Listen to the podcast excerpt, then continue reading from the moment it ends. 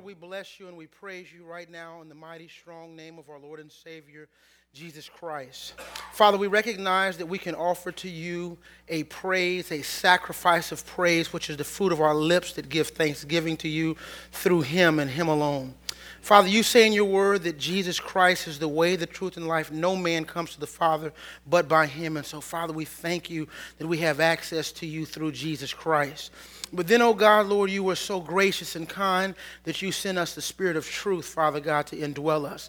Spirit of promise, Father, that we might have the Holy Spirit to live inside of us. And as the Holy Spirit lives inside of us and indwells the believers of Jesus Christ, then He fills us, Father God, to do the things that are pleasing in your sight. And so, Father, we're so thankful for the Holy Spirit as well that is active and allows us to understand the things spoken of God and the wisdom of God, Lord. So thank you, Holy Spirit, for your grace. Thank you for coming and regenerating us and renewing us, Father, that you might allow us to be members of your family. For the Bible says, He who has not the Spirit of God has not God at all. And so, Lord, we're thankful for the deposit of the Holy Spirit in our lives.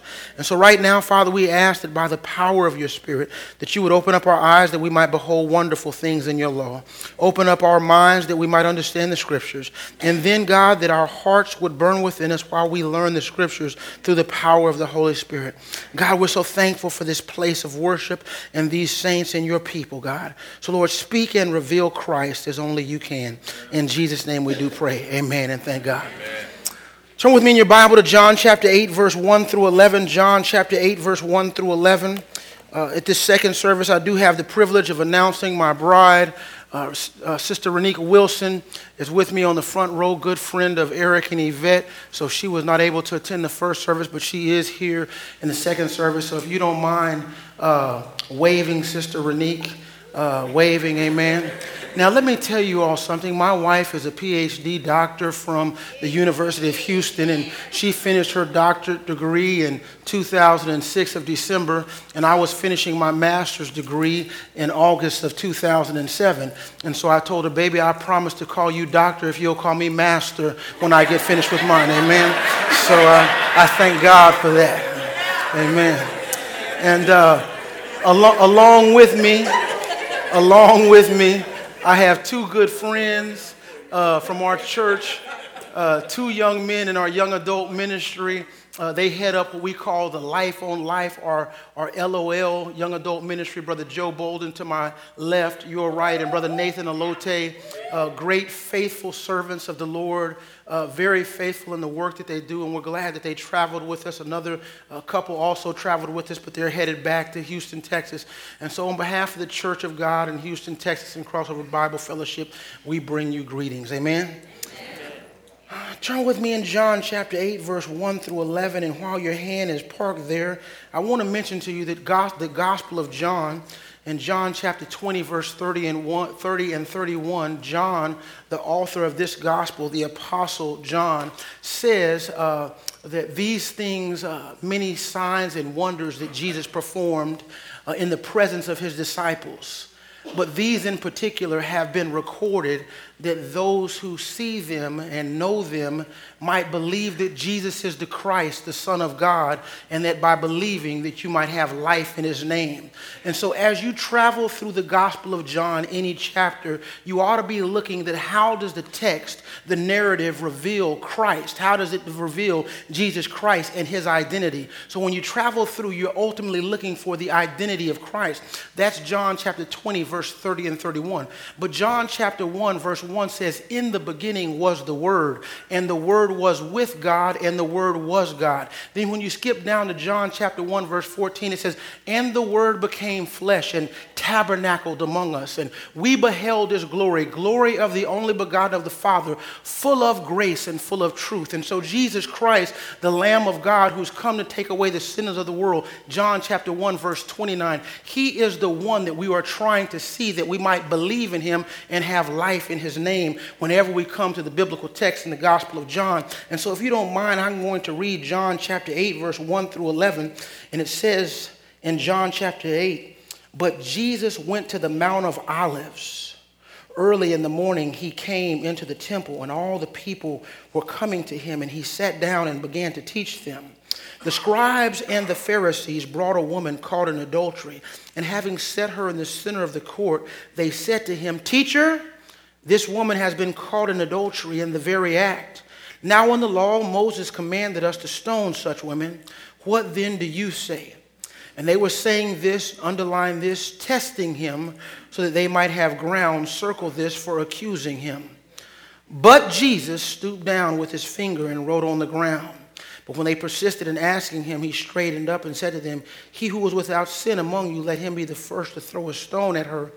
Verse 8 says, Again, he stooped down and wrote on the ground. And when they heard it, they began to go out one by one, beginning with the older ones.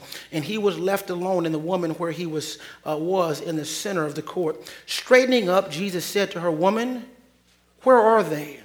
Did no one condemn you? And she said, No one, Lord. And Jesus said, I do not condemn you either. Go from now on, sin no more. Amen.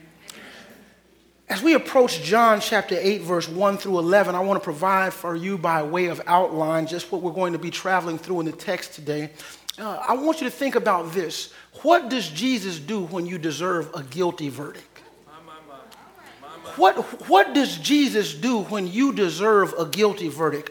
The law says in Exodus chapter 20, verse 14, Thou shalt not commit adultery. And here is a woman, and minus the man, caught in the very act of adultery.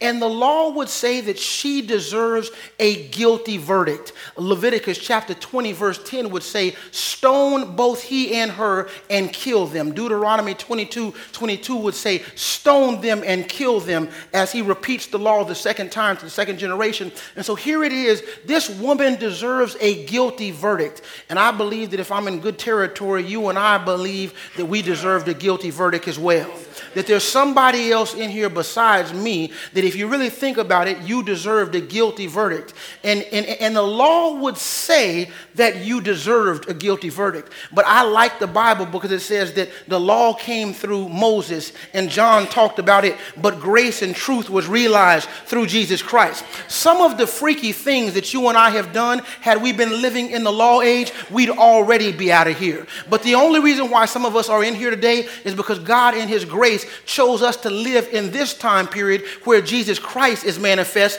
and grace and truth can come in and forgive our sin. Amen. And so somebody ought to be excited about that. So, John chapter 8, verse 1 through 2, we're going to show you Jesus' instruction in John 8, 1 through 2, Jesus' instruction. But then you're going to see the scribes and the Pharisees, the leaders of the land, their accusations against the woman and also against the Lord and Savior Jesus Christ. But then you're going to see Jesus' Jesus' position, the position he holds up and lifts up biblically and theologically, but the position that he takes physically as he manifests his deity and shows us who he is. The next thing you'll see in John 8, verse 9, is the leader's humiliation. You'll see them be humiliated when they came originally to bring accusations against him. You'll see Jesus' declaration. What is Jesus going to declare when this woman deserves a guilty verdict? And then you'll finally see the woman's justification. So if you know that word justification, you know we're already headed in a good direction. Amen. But when you come to John chapter 8, you just can't start at chapter 1, verse 1 and 2, because John chapter 8, verses 1 and 2 set up the text in 1 through 11. But it's actually John chapter 7 that serves for the historical background of John chapter 8. And so turn with me to John 7, verse 2. John 7, verse 2. Now the feast of the Jews, the feast of booths, was near. The feast of booths was near. And so here it is, my brothers and sisters. The Bible teaches us that this was one of the three uh, uh, uh, Jewish celebrations that the Jewish male would lead his family to every year.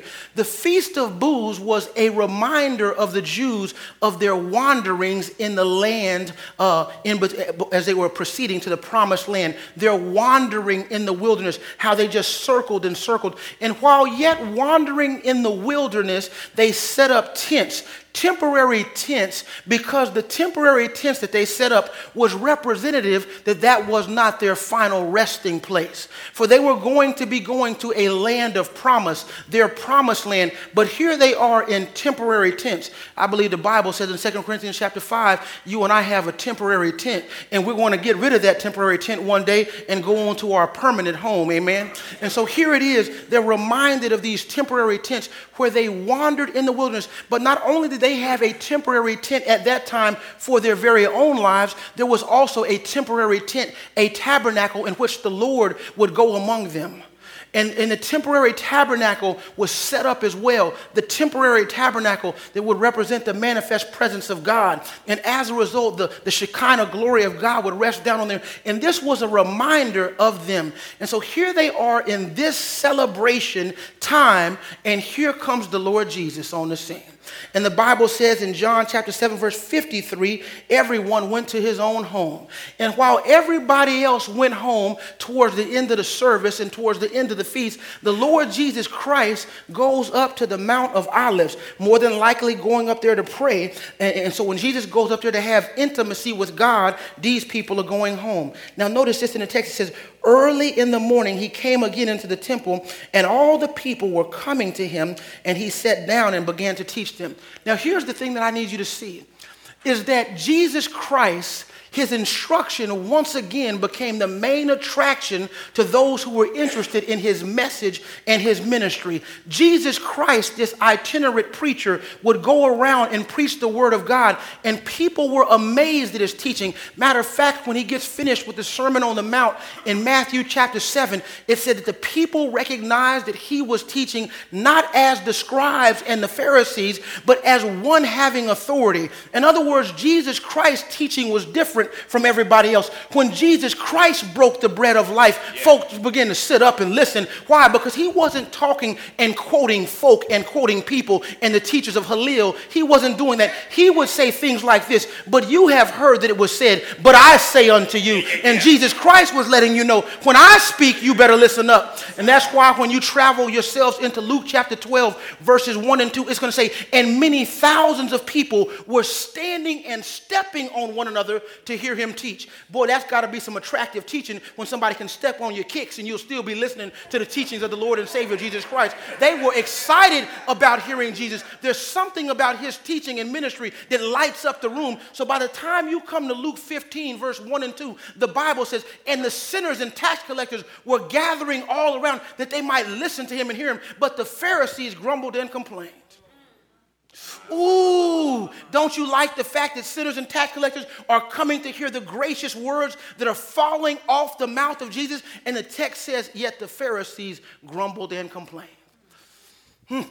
So here it is, Jesus Christ in Luke chapter 21, verse 37 through 38. The Bible says that he enters into the temple, sits down, and begins to teach the people. Part of his ministry was his teaching ministry, his verbal ministry, where he instructed and shared the mysteries of God to the people that were out there to listen, that would draw them by the word of God. And so Jesus Christ's teaching ministry drew people, but not just his teaching ministry, you know, his healing ministry drew some folk too.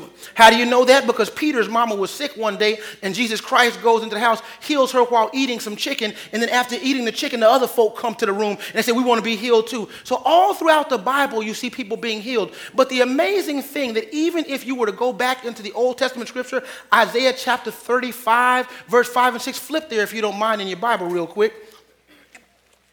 Isaiah chapter 35, verse 5 and 6. In Isaiah chapter 35, hmm, let me start at verse 3. Encourage the exhausted and strengthen the feeble. Say to those with an anxious heart, Take courage and fear not. Behold, your God will come with a vengeance. The recompense of God will come, but he will save you. Then the eyes of the blind will be opened, and the ears of the deaf will be unstopped. The lame will leap like a deer, and the tongue of the mute will shout for joy. For waters will break forth in the wilderness, and streams in Arabah. Now, watch that. In other words, Isaiah chapter 35, verse 4 through 6, show you that when God comes on the scene, and you see the lame man leap for joy in Mark chapter 2, verse 1 and 1 through 12. When you get to Mark 10, 46 through 52, and you see Bartimaeus get sight, when you see in Luke chapter 13 and Matthew chapter 13, Matthew 12, ears open and mute speaking, you ought to know that God is at hand. In other words, the Isaiah 35 lets you know that when these type of miracles in ministry are taking place, somebody different is on hand. So here it is that Jesus Christ, the God man, uh, here he is, the hypostatic union, all wrapped up 100% deity and 100% humanity at one time is on the scene, and folk are attracted to this message and this ministry. And so the text says in John chapter 8, verse 2 early in the morning, he came again into the temple, and all the people people were coming to him, and he sat down and began to teach them. Now, here it is everybody's listening to Jesus, everybody's coming to Jesus, and we got to introduce somebody else in the text. It seems like everything's going well, and then there's always a fool that comes around when things are going well. And the text says in verse 3 the scribes and Pharisees hmm, brought a woman caught in adultery, having set her in the center of the court. They said to him, Teacher, this woman has been caught in adultery in the very act. Now, in the law, Moses commanded us to stone such women. What then do you say? And they were saying this, testing him, so that they might have grounds for accusing him. But Jesus stooped down with his finger and wrote on the ground. Now, here's the interesting thing that we got to deal with is that the leaders have some accusations against Jesus. The leaders are bringing accusation against Jesus. Now, here's the key word is that, that they were testing him in order to accuse him. The Bible teaches us in Revelation chapter 12, verse 10, written by John the Revelator, who is also John the gospel writer and John the epistle writer. It says that the devil is the accuser of the brethren. Revelation chapter 12, verse 10. But if you were to track back into the Old Testament and find yourself in Zechariah 3, 1 through 7, you would also find out that the devil is the accuser of the brethren. He's been accusing God's folk for a long time, and he doesn't stop at accusing Jesus. And so it's not only the Pharisees and the scribes that are on the scene, but what is behind the Pharisees and the scribes. And what is behind them, if accusation is in their mouth, they are slanderers, then the devil must be behind them. Uh-huh. Anytime you bring slander, uh, the word diabolos in Greek, it means a tongue motivated by the devil. A tongue motivated by the devil. So here they come, accusers. So, what is behind the scribes and the Pharisees is the accusation. So, here's the deal their goal is to ruin Jesus' reputation and bring condemnation on this little itinerant teacher. Their intentions were not seeking the glorification of God nor justice from the law. Why? Because here's the deal if they wanted justice from the law, where's the man? So they don't bring the man, so they're not concerned about that. So please understand that the woman is not the main issue. She's just a, a, tool being used in the midst of the story. Their main goal is to accuse Jesus and make him look bad. The, the, the woman, she's just a side issue. So here's the deal Jesus has a reputation for being friends with sinners and tax collectors. Matter of fact, in Matthew chapter 21, verse 31 and 32, Jesus tells them that the prostitutes and the, ta- and the tax gatherers are going to get into the kingdom of heaven before you. Now, understand here are the religious leaders, the so called educated and wise teachers of the people. And Jesus Christ tells the Jewish leaders look, the prostitutes and the tax gatherers who you hate. Why do you hate the tax gatherers? Because the tax gatherers are collecting taxes from you in authority of the Roman government and they're charging you excessively. They're taking a cut for themselves. So you hate them. But you really don't hate the prostitutes, otherwise, they wouldn't be there. You like the prostitutes at night you just don't want to be associated with them during the day. So Jesus tells them, here are two foul, low base folk, and they're going to find themselves in the kingdom of heaven before you religious teachers do. Why? Because Jesus Christ didn't come to save the righteous, Matthew chapter 9, but to bring sinners to repentance. That's why Jesus Christ came. So his reputation of being a friend to sinners and tax collectors is on the line. But one more thing if Jesus authorizes her stoning, he breaks Roman law by encouraging capital punishment in their jurisdiction. Turn with me to John chapter 18, verse 31. In John chapter, this is the, the, the, the dilemma they're trying to put Jesus Christ in even when they have a case against Christ and they're trying to crucify him and they're bringing his case up, John 18, verse 31, our good friend Pilate, you'll see Pilate in the text, and watch what Pilate is going to do. He says, So Pilate said to them, Take him yourselves and judge him according to your law. The Jews said to him, We are not permitted to put anyone to death. Hmm. Hmm. Did you catch that? They, when, we're, when it comes to killing Jesus, we want to do that legally. When it comes to killing this woman, and we want you to authorize the killing of the woman, we want you to do that illegally. See, the same folks that said, oh, oh, we're not permitted to kill, so y'all authorize it. They were trying to get Jesus to authorize the killing of this woman, and then he would have been in bad position with the Roman government. So it looks like they got Jesus caught. Why? Because you know Jesus has to abide by the scriptures. And so in Deuteronomy, here it is, it says, if Jesus says, don't stone her, he breaks the law of Moses because Leviticus 20, verse 10, and Deuteronomy 22, 22 say that if she has committed the act of adultery, she is to be stoned. He already said in the law, Exodus 20, verse 14, don't stone her. Let me ask you this question Are there somebody glad in the room that there are some rocks upside your head? Aren't you glad you're not living under the law, but you're living under grace? You know, when I was growing up, they had a little dude by the name of Elmer Fudd on the cartoons, and Elmer would get hit with rocks, and there'd be little BBs that come all off of his head. And I think that some of us would have some little BBs coming all off of our head if we were still living under the law. Somebody ought to be glad that grace and truth are on the scene. And so here's Jesus caught up in the leader's accusations. But here we go. Watch this. Who are these guys, the scribes and the Pharisees? Now, here's a big thing that you need to know the scribes were the rewriters of the law. Write that down if you don't mind. They rewrote the law. You got to keep that in your mind.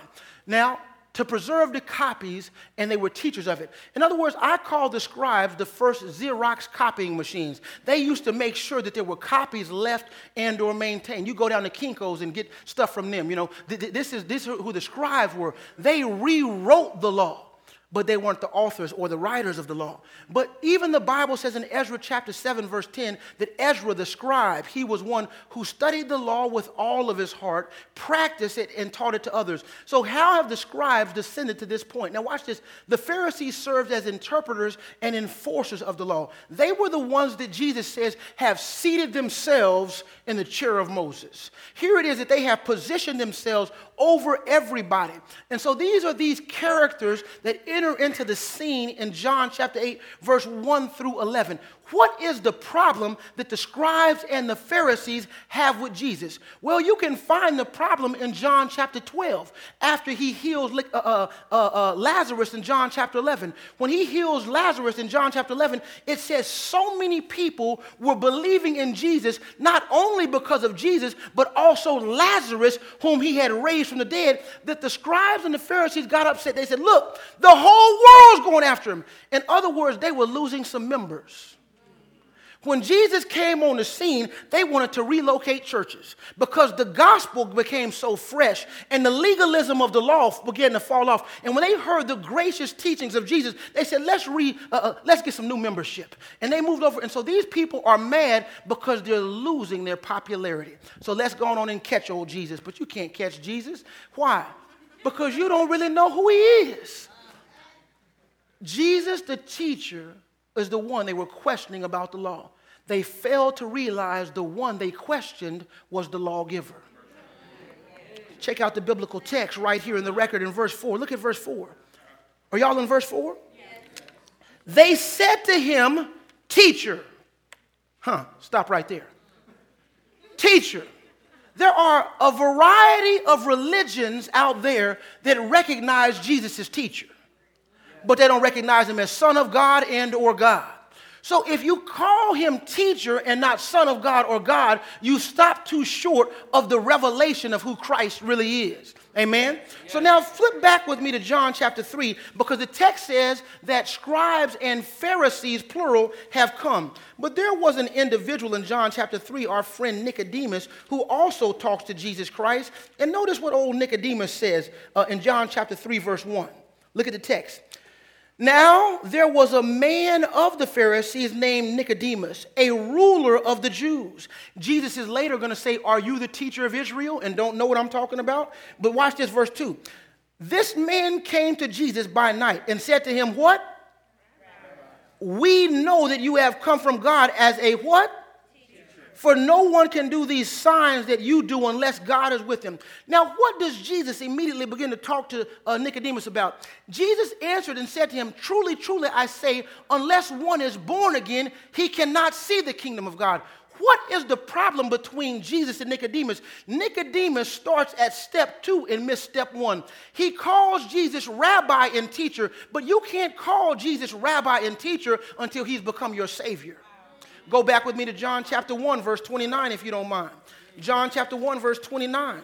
There's a man who came from God. His name was John, and John was not the light, but he was the one that would bear witness of the light. Now, check out John 1, verse 29. The next day, he saw Jesus coming to him and said, Behold, the Lamb of God who takes away the sin of the world. Now, skip down to verse 35. Again, the next day, John was standing with two of his disciples, and he looked at Jesus, and as he walked, he said, Behold, the Lamb of God. The two disciples heard him speak, and they followed Jesus. Are y'all in verse 38? Yeah. Watch verse 38. And Jesus turned and saw them following and said to them, What do you seek? And they said to him, Lamb of God who takes away the sin of the world, where are you staying? No, they say, Rabbi, which means teacher, where are you staying? Notice that they already believed he was the Lamb of God first, and secondarily, they now call him teacher. That's the problem. See, if you don't accept him as Christ, God comes in secondarily and renews your mind, but you have to experience salvation before you can get to sanctification. And so the rabbi, the teacher, he comes in and renews your mind and grows you up in sanctification, but the Lamb of God is the one that you meet at the cross. At the cross, at the cross where I first saw the light and the burden. Y'all, y'all don't know nothing about that. And so all I'm trying to say is at the cross, you can't call him teacher. There's a problem when you call him teacher and yet to have accepted him as lamb. And so go back to John chapter 8. It lets you know that these fools, the scribes and Pharisees, are fools because the fools don't recognize who God is. How do you know that? Psalm 14, verse 1 through 3. Psalm 53, verse 1 through 3. Now go back to John chapter 8 if you don't mind. Now notice the text. Verse 4. They said to him, Teacher, this woman has been caught in adultery in the very act. Now they go and question him about the law. Now, in the law, Moses commanded us to stone such women. What do you say? And they were saying to this, testing him, so they might have grounds for accusing him. And then the text says something interesting. But Jesus stooped down with his finger and wrote on the ground. Y'all, the Bible doesn't talk about Jesus stooping much, but the text says all of a sudden he stooped down to the ground and he begins to write with his finger. And as Jesus stoops down to the ground, they'll be like, Well, Jesus, they asked you a question, so why don't you answer the question? and Jesus says, Well, I am answering the question, but I got to give them an Old Testament history lesson if I'm going to do it. So he stoops down to the ground and he writes with his finger because they're questioning Jesus about the law. Mm-hmm. So let's look at this real quick. Jesus' position. But Jesus stooped down and with his finger wrote on the ground. I like the Holy Spirit. You know why I like him? Because the Holy Spirit writes stuff with intensified detail, and if we would study a little bit, he might show it to us. Watch this. Go with me to Exodus chapter 19, verse 10 and 11. Exodus chapter 19, verse 10 through 11. Flip with me there, if you don't mind, going back to the Old Testament a little bit. In Exodus 19, verse 10 through 11, watch this.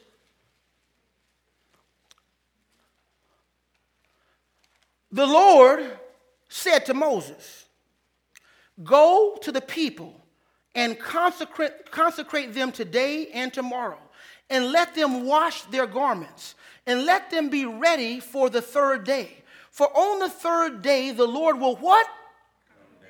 On Mount Sinai in the sight of all the people. In other words, the Lord would have to come down God was bending himself down from heaven to come on Mount Sinai to begin to reveal the law and get ready to pour out the law in Exodus chapter 20. And so Jesus Christ says, Y'all need to see who I am. So the Bible says, and he stooped down. Why? Because he's showing them what I did in the Old Testament, I'm still doing in the New Testament. And you got to know who it was that was talking to Moses. Because you said in the law, Moses said, Moses didn't say nothing, he just repeated what the Lord told him to say. Exodus chapter 19, verse 18 and 20.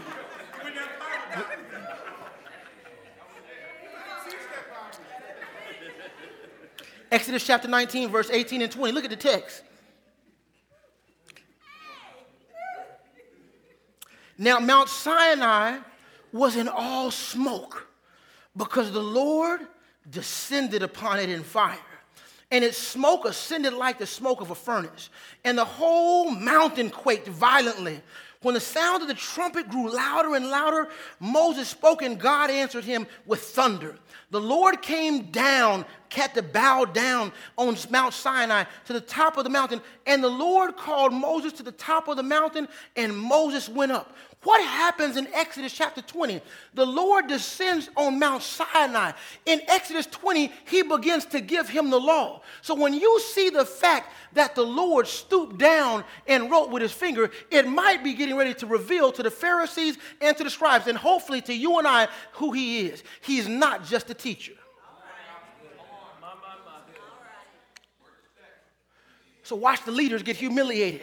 Go to John 8. Go to John 8.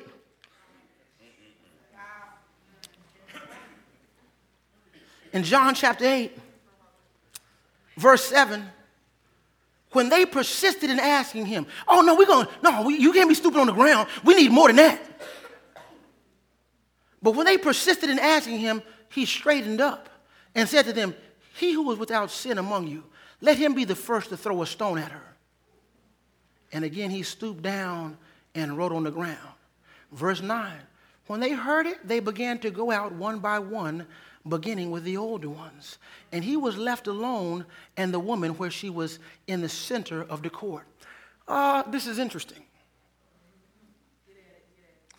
See, Jesus knew from the Old Testament that you can't stone somebody for a particular sin if you've done the same one. See, if you've been a freak back in the day, you can't stone me for being a freak today. And so here it was under the law. You can't be all choosy with your freaky stoning and who you're going to be stoning. And so if you've done this freaky stuff and you're still here today, you can't stone nobody else for doing these type of things. And so all of a sudden the Bible says, and uh, one by one they began to walk away, beginning with the older ones. In other words, the, in other words, the older folk had been freaks before the young folk had been freaks. Don't think that Big Mama and your grandma and them wasn't freaks before they. I know you like your mom and dad, but mom and dad were freaks before they, they got you. Now they tell you do this and now. So here it is. They began to walk off one by one, the Bible says. Now, I know that y'all are a new church and y'all love the Lord and y'all get in the scriptures, but here's an amazing thing that you must know. See, because y'all on the East Coast, y'all not down in the South, amen? And I'm down from the South, okay? And so, and in the South, you have uh, the Black Baptist Church, amen? Now, in the Black Baptist Church, when black folk get up to leave, see, like these two brothers, they walked out, they ain't been from the Black Baptist Church, amen? They, they ain't from the Black Baptist Church because, because had these brothers, had they been from the Black Baptist Church, here's what the Black Baptist Church does. When you, when you got to be excused, you put that finger up and, and you put that head down and you walk out like that. That's what you, that's what you do in the Black Baptist Church. I know y'all are new school. I, I, I, I know y'all are new school. See, if your grandmother would throw a shoe at you from the choir stand, if you, boy, you didn't put your hand up and put your head down. So one by one, the Bible says that all of them walked away. Why? Because every single one of them who came to accuse Jesus and to accuse this woman were rightfully accused themselves. And so by the mere fact that they walked away, it lets you know that we have no right to stone this woman. Because watch this now. We didn't have good intentions in the first place because now we would be engaging in murder. We'd be murdering this woman. Why? Because we've done the same thing. We have no righteous judgment or condemnation on her because we've done the very same things. And so Jesus alone is left one on one with this woman. That's where you want to be in life, one on one with Jesus. With all your mess and all your stuff, you want to come to a one on one encounter with Jesus Christ to where you can say, Christ, with tears running down your eyes, I'm wretched, I'm wicked, I'm sinful, I'm nasty. And He can say, Father, forgive them, for they know not what they do.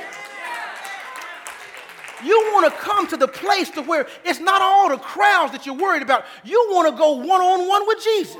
You don't want to play a 2 3 zone, a boxing one. You want to go one on, y'all don't know basketball? Okay, uh, uh, you want to go one on one with him. And here's the woman going one on one with Jesus. She starts her day off as a freak and being caught in freakdom. And here she is, getting ready to get a lesson in soteriology. She's getting ready to move from freakology to soteriology. So here it is that she's one on one with Jesus. She starts out sleeping with a man. But if she would have talked to the woman in John 4, come see a man. I, I got a whole bunch of other folk I've been with, but now come, she's now one on one with that man. One on one with Jesus. And that's where she wants to be. And so let's deal with the text just a little bit more. I like this. Look at the text in verse 8. So after they walk off, it says, again, he stooped down and wrote on the ground. Now, that ought to make you pay attention because the text says he stoops down again. And when he stoops down again, I said, Well, Lord, why do you stoop down again? Well, let's get some Old Testament history lesson, amen? Go back to Exodus chapter 31, verse 18. In Exodus chapter 31, verse 18, Look at what the text says. When he had finished speaking with Moses on Mount Sinai, he gave Moses the two tablets of stone of the testimony. Tablets of stone written by the what? So when you saw Jesus Christ and the text says he wrote on his finger, he's revealing to you that God wrote that stuff, homeboy. So when you come to me and call me teacher, you must not know who you're dealing with. You must not know that you're in the presence of God. Don't reduce me to teacher when you haven't recognized me as the most high God. So that's why the text says his little finger wrote down on the ground. But that's not all. Flip with me to Exodus chapter 34, verse 1 through 5. It's not about what he wrote, it's about who wrote. Exodus 34, verse 1 through 5. Look at the text now. Now the Lord said to Moses, Cut out for yourself two tablets of stone like the former ones there were some ones that were right before. Uh, I, I, gave those to you earlier in chapter 31, but now I need you to cut out from stone the, as there were the former ones. And I will write on the tablets the words that were on the former tablets. In other words, the laws haven't changed, which you shattered. So, uh, uh, uh so be ready by morning and come up, uh, uh, come up uh, in the morning to Mount Sinai and present yourself there to me on the top of the mountain. I'll check out the text. No man is to come up with you, nor let any man be seen anywhere on the mountain. Even the flocks and the herds may not graze in front of, the, in front of that mountain. So he cut out two stone tablets like the former ones, and Moses rose up early in the morning and went up to Mount Sinai. Watch this as the Lord had commanded, and he took the two stone tablets in his hand. And check out verse 5. And the Lord what? descended in the cloud and stood there with him as he called upon the name of the Lord. The Lord had to come down twice to write the law. So, why in the text do you believe that the text says, and Jesus stooped down twice? Because he's given the Pharisees, the so called knowers of the law, a law history lesson. Because you need to know who the revealer of the law was. And since God wrote the law, and it looks like I might be him, although you're missing it, I'm trying to teach you something. Why? Because in the beginning was the Word, and the Word was with God, and the Word was God. But the problem is, is that when he writes the second time in Exodus 34, 1 through 5, why did he have to write a second time? Well, Exodus 32. What happened in Exodus chapter 32? Well, you know, Moses went up on the mountain to get the revelation, get the law from God, and the folk got a little tired. And when the folk got there, they said, Oh, come on, Aaron, what's happening, man? What's, what's going on? Well, man, y'all, y'all don't get mad at me. Y'all throw me y'all's earrings and y'all's necklaces, and I'll fashion into a calf, a, a golden calf for you. And then the Bible says they drank, sat down, and they rose up to play. What in the world does that mean? They engaged in a wild, freaky, immoral orgy, so called worshiping God. They were engaged in sexual immorality at the highest level. Here they were, all of the folk down there, freaking and acting a fool. And Aaron is into pornography, he's just watching.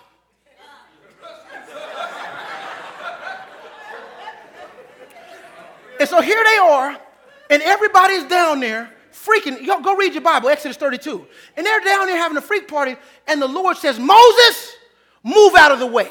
I'm going down to strike them and to kill them and destroy them. And Moses says, No, no, no, Lord, don't do that. Because if you do that, the people will think that you got them out here and you couldn't lead them all the way through. So, what does Moses do when folk were caught freaking? Moses intercedes on behalf of the freaks.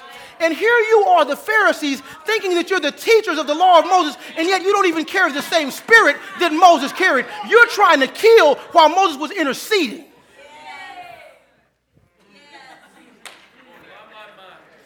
Go back to John 8 if you don't mind.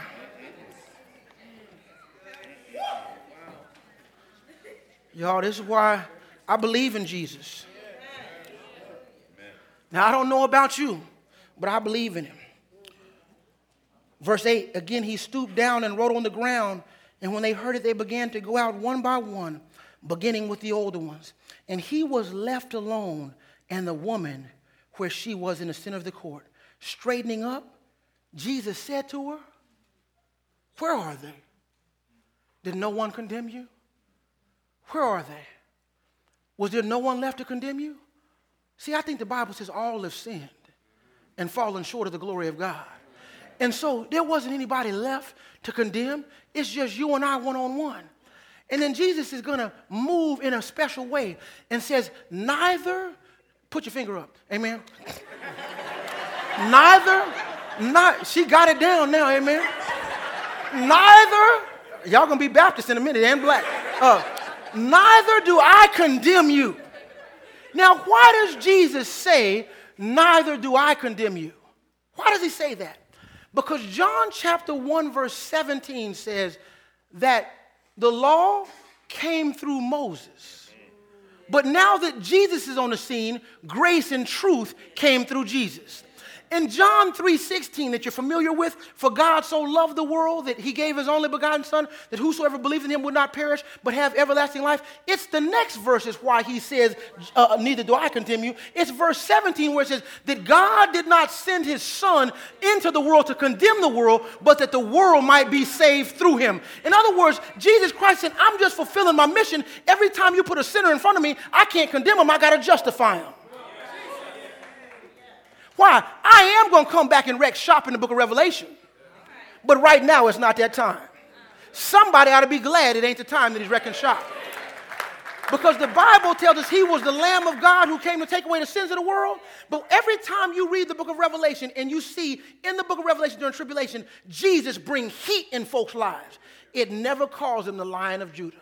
It always calls him the Lamb. The same one you beat and bruised and whipped, and the wrath was poured out of him on the first time. The second time, when he does come to judge, he's coming to remind you, It's me, it's me, oh Lord. all again. Here I am coming all over again. And so here it is in the text that Jesus says, Neither do I condemn you. You deserve a guilty verdict. I know I deserve a guilty verdict. I shouldn't be preaching right now. But the blood of Jesus. Huh. Somebody came through and told me about the blood of Jesus and told me all about that. And, and, and they told me as we talked to the men yesterday, it reaches to the highest mountain and, and, and, then it flows to the lowest. Somebody told me about that, and they told me that he died. Y'all like this propitiation and satisfy the wrath of God. But if I just get, you know, country with it, he died for me.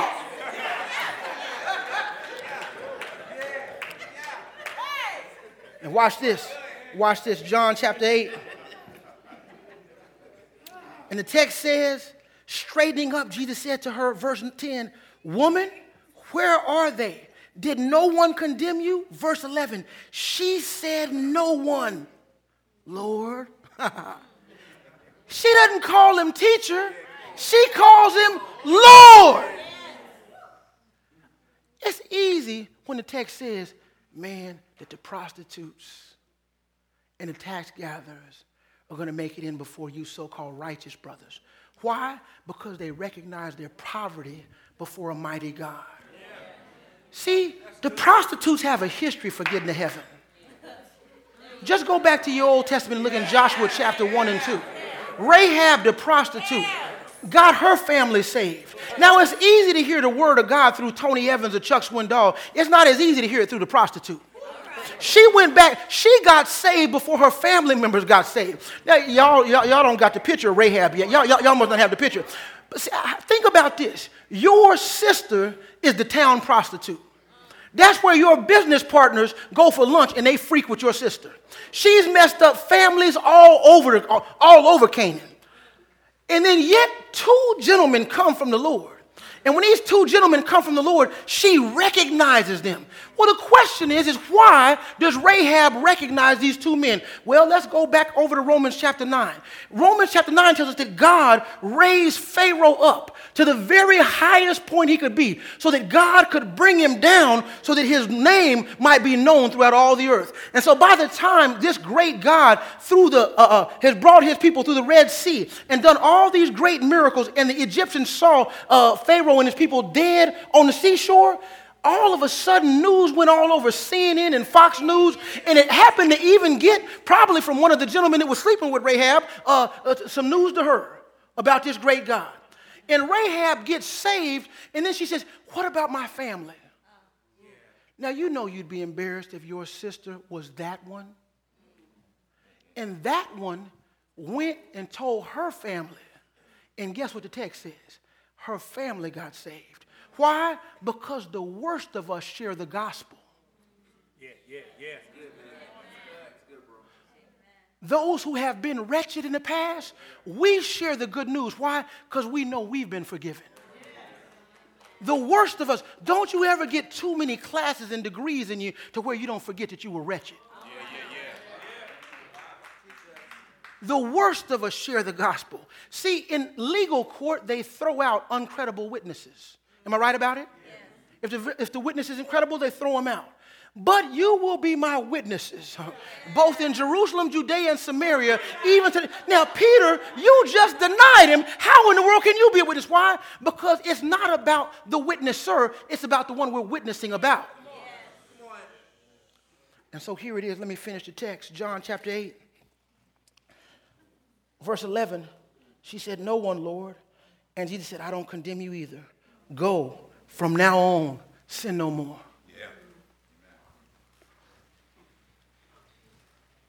Why does Jesus say this? Man, if you went back to Exodus 34, 5 through 7, even when the Pharisees left, he's still teaching from the Old Testament. Because he says, I am God, and I have the right to forgive who I want to. That's what he says.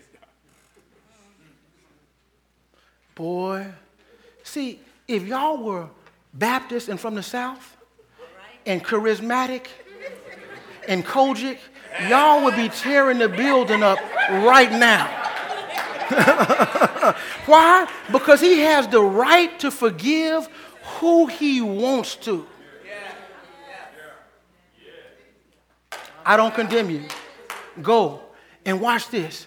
But now that I've saved you, get some sanctification sin no more. Yeah, Because the gospel says, go and make, the, I mean, the, the Great Commission, go and make disciples of all nations, baptizing them in the name of the Father and Son and of the Holy Ghost. And watch this, and teaching them to observe all that I command you. In other words, the gospel is both salvific and sanctification. Why? Because you get saved first and now you can live sanctified. So he tells her, now that I don't condemn you, go and sin no more. Yeah, yeah. Bless the Almighty God of heaven. Because when I deserved a guilty verdict, He said, Blake, I'm going to declare you righteous. You know it is justification. In other words, God tells through Jesus, Jesus tells God that Blake is justified because the just died for the unjust. The just for the unjust. Jesus comes in and Jesus lets us know he who knew no sin became sin on my behalf that I might be called the righteousness of God. In other words, he calls me what I'm not.